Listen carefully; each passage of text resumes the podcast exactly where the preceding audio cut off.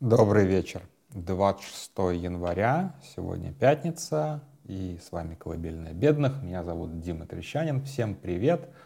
И сегодня голосовуха, буквально ради голосовухи, можете пропускать, а, потому что вот конкретной темы у меня нет. А, я хотел посмотреть то, что сейчас достаточно сильно обсуждается, хотя новости в этом нет никакой, этому сюжету уже два месяца, как выяснилось.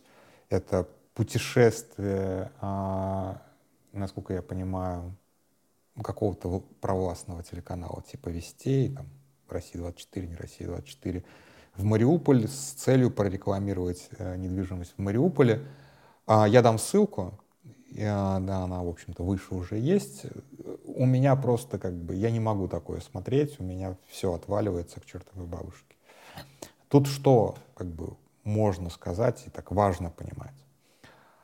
А, ну, во-первых, а, очень многое можно было бы выяснить по-старому, да, когда был открыт Росреестр, и хотя бы было понятно, что там за сделки происходят, кто, как бы, кто продает, кто покупает, как они вообще разметили эту территорию, потому что все это теперь по российским законам происходит, и по российским же законам достаточно прозрачно все это самое а, все было настроено до войны, да, как бы до того, как, опять же, этот реестр начал использоваться людям, которые ищут а, всякую коррупционную недвижимость. По-моему, Росреестр все-таки чуть-чуть до войны закрыли, но это, это совершенно не важно. Здесь как бы а, я сам с удовольствием пользовался Росреестром, это такой достаточно полезный инструмент. Вот. Я сейчас просто не хочу как бы даже вот в, вникать в вопросы морали и так далее, когда ты покупаешь буквально какую-то недвижимость в городе, который пережил почти практически полное истребление его жителей, ну ты очевидно нехороший человек. Ну то есть как бы там как бы ты не можешь это купить с какими-то добрыми намерениями. Ты знаешь, что ты делаешь, ты знаешь, что ты покупаешь. Вот, как бы это, это, конечно же, зло в чистом виде, тут не о чем говорить. Вот. Но этот репортаж, конечно же, тоже зло в чистом виде, но тут как бы Леша Ковалев, который это тоже заметил, разнес, по крайней мере, в моем сегменте, скажем так, он тоже абсолютно прав, что благодаря таким э, репортажам, благодаря, именно благодаря таким репортажам, мы узнаем многое того, чего не могли бы узнать из а, работы независимых журналистов. Потому что ни один независимый журналист такое не снимет, не сможет снять.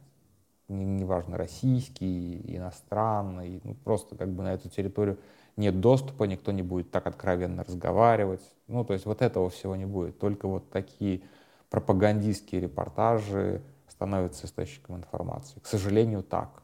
Да, как бы, но важно, что, как бы, что мы это увидели, и вот э, Дима Швец еще запостил каких-то местных блогеров, которые делают какие-то совершенно шизовые обзоры на фоне руин. Вот это все, конечно, жутко, да, но при этом, э, опять же, елочный базар в Мариуполе, помните, да, как бы э, Александра Черных из «Коммерсанта».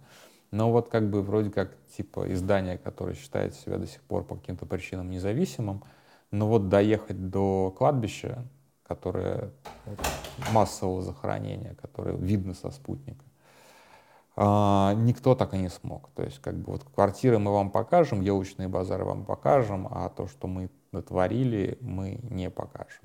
То есть это, в общем-то... Хотя, в принципе, а, что на самом деле удивительно для меня, а, ну, там официально эта точка зрения понятна какая, что подлые азовцы всех убили, российская армия никого не убивала, но в прошлом году э, глава СК Александр Бастрыкин сказал, что убили 3000 человек, как бы, ну, то есть найдено убитыми мирных жителей 3000 человек. Вот. Это, это ложь, конечно же, в смысле, что это цифра, скорее всего, на порядок больше, а, если, а может быть и еще больше. Ну, как бы вот признал, что убили 3000 человек, но, естественно, приписал это эти смерти а, Укра... ВСУ, а, Азову и так далее. То есть это, в общем-то, как бы такая вот позиция а, Российской Федерации. Да, убитые были, но это, как бы, это не наша вина. И еще хотелось бы так вот коротко совершенно пройтись по... Может быть, это будет супер очевидная мысль, извините, опять же. А, коротко пройтись по тому, что происходит сейчас со сбором а, подписей в поддержку выдвижения Надеждина. Тут надо как бы четко сказать, что да, действительно, и его отказ принимать, точнее не принимать, а в принципе использовать подписи, собранные за границей, выглядит стремновато. А, но я к этому на самом деле отнесся с большим пониманием. Во-первых, в этом действительно, если в России, внутри России собрано достаточно подписей, то заморачиваться сейчас, условно говоря, обратной логистикой и доставкой этих подписей, и эти подписи могут быть по каким-то основаниям. Ну, то есть, типа у ЦИКа будет позиция, что мы просто не принимаем подписи, а, собранные за границей, тогда типа зачем рисковать? Зачем рис, лишние напряги, лишние риски, если подписи внутри, собранные внутри России и так есть? То есть как подстраховка это было неплохо. Если бы в России не собрали, они бы эти подписи в любом случае пригодились.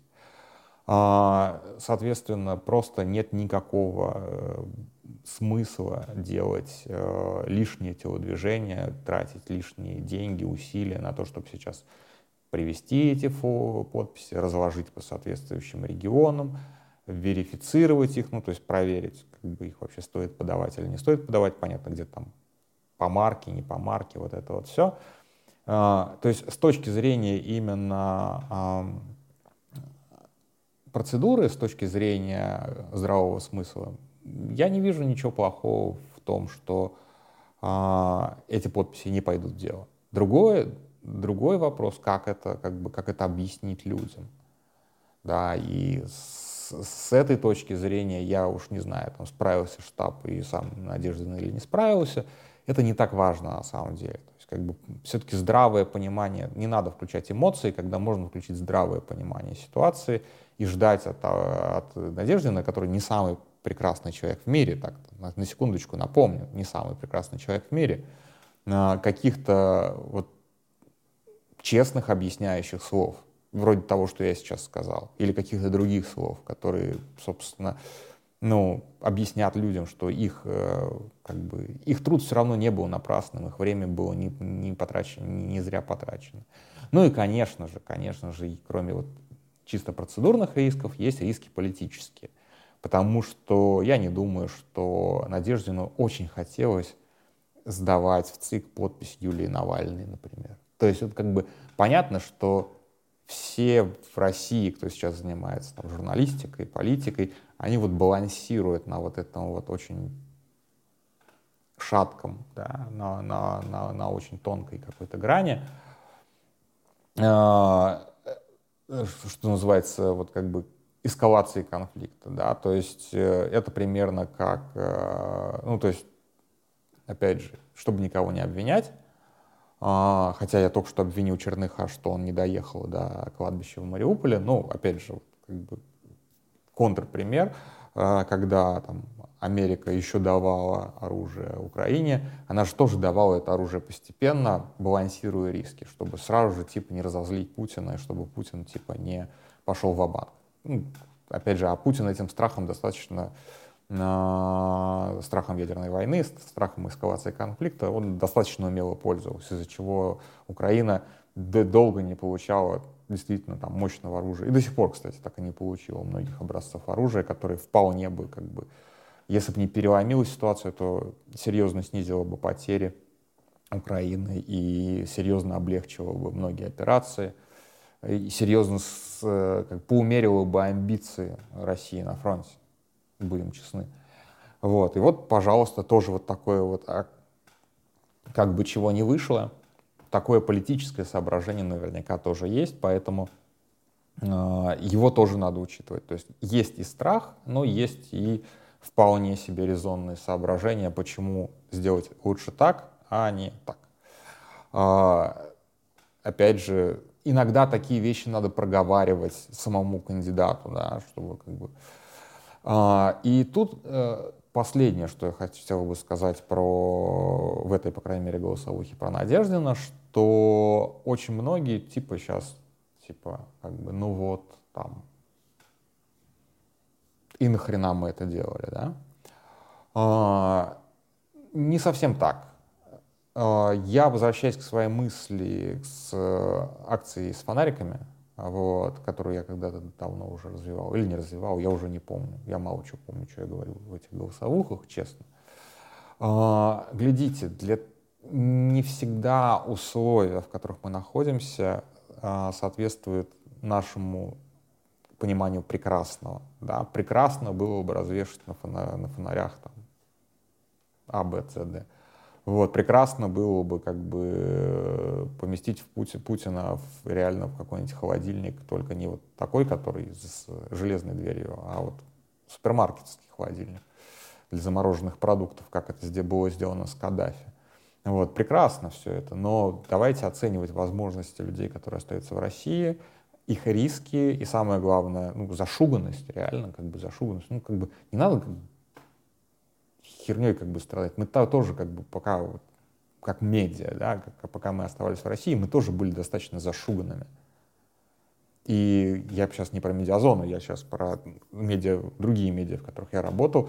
Там было очень много как бы эпизодов, когда мы не давали новости или, наоборот, убирали, редактировали новости, просто потому что, а как бы чего не вышло, что есть вот как бы законы, а есть понимание ситуации. И вот в понимании этой ситуации наша медиа не будет это делать, например, да, то есть как бы мы не будем здесь обострять отношения. Вот, ну то есть как бы такое, как такие менеджерские решения так или иначе принимаются. Вот, и то же самое касается сейчас митингов. Да, митинги вообще-то, в принципе, в России запрещены с 2020 года. Вообще, как класс, в принципе, любые митинги согласованные в России запрещены.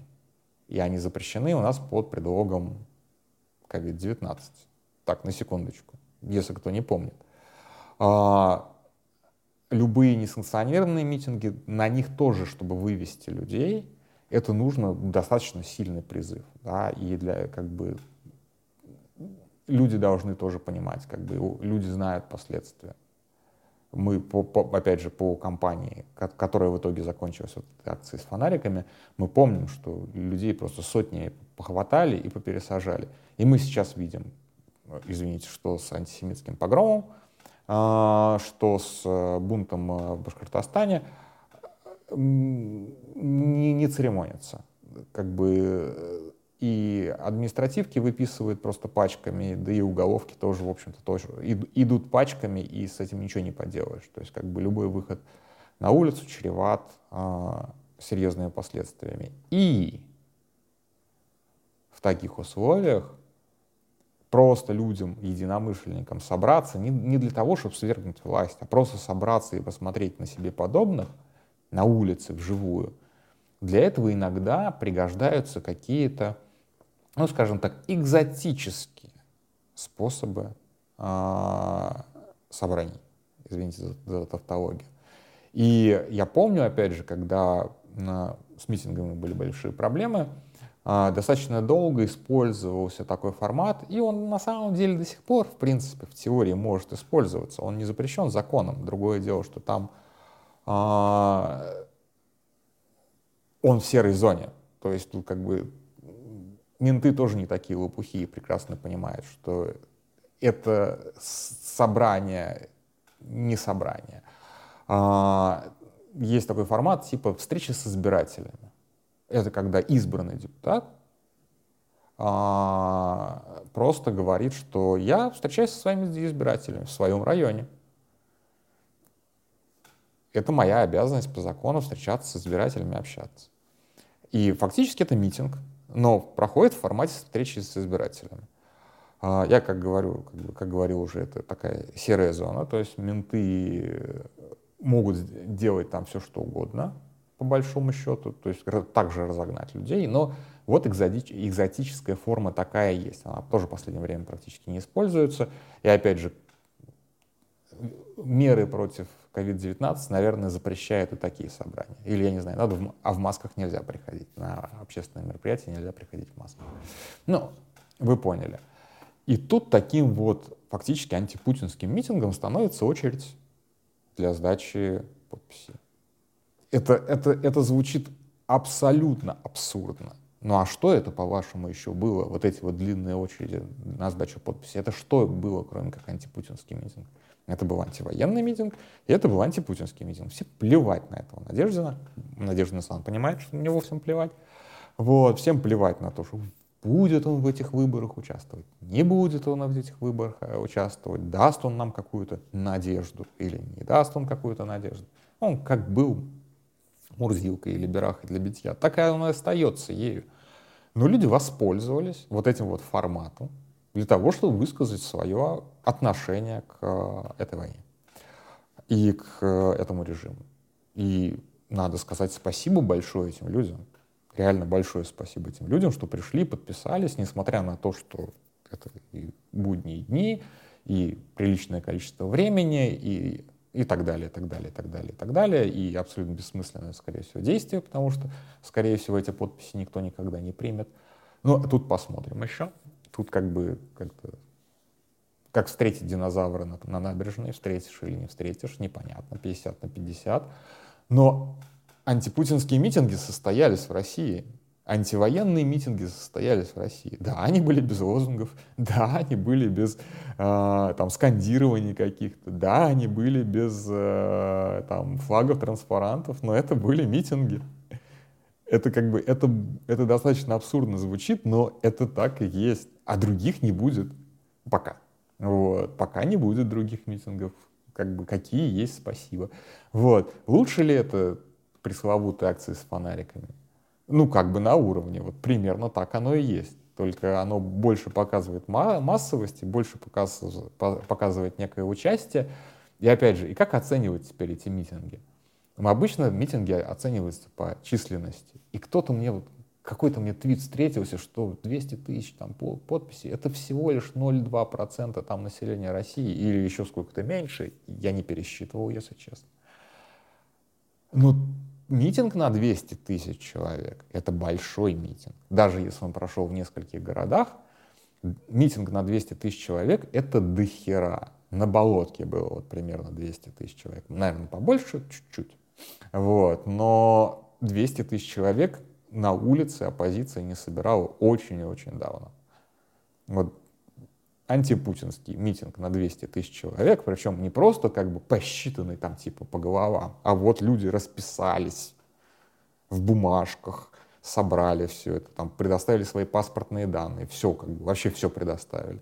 У нас есть четко документально зафиксированный факт антипутинского митинга на 200 тысяч человек. Блин, это круто! Это, ребята, круто!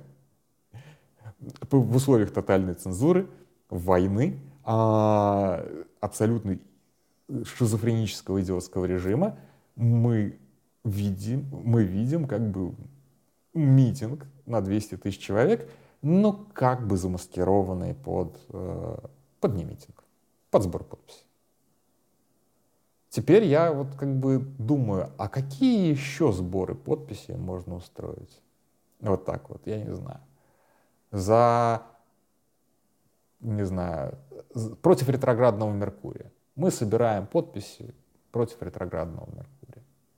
Или еще что-нибудь вроде этого. То есть вот как бы какие еще формы коллективного участия придумать так, чтобы это какое-то время хотя бы наебывало ментов и давало людям какой-то safe space для того, чтобы они пришли, выразили свое мнение каким-то образом и после этого не пострадали по крайней мере, какое-то время. Мне кажется, в эту сторону стоит подумать. На этом все. Спокойной ночи.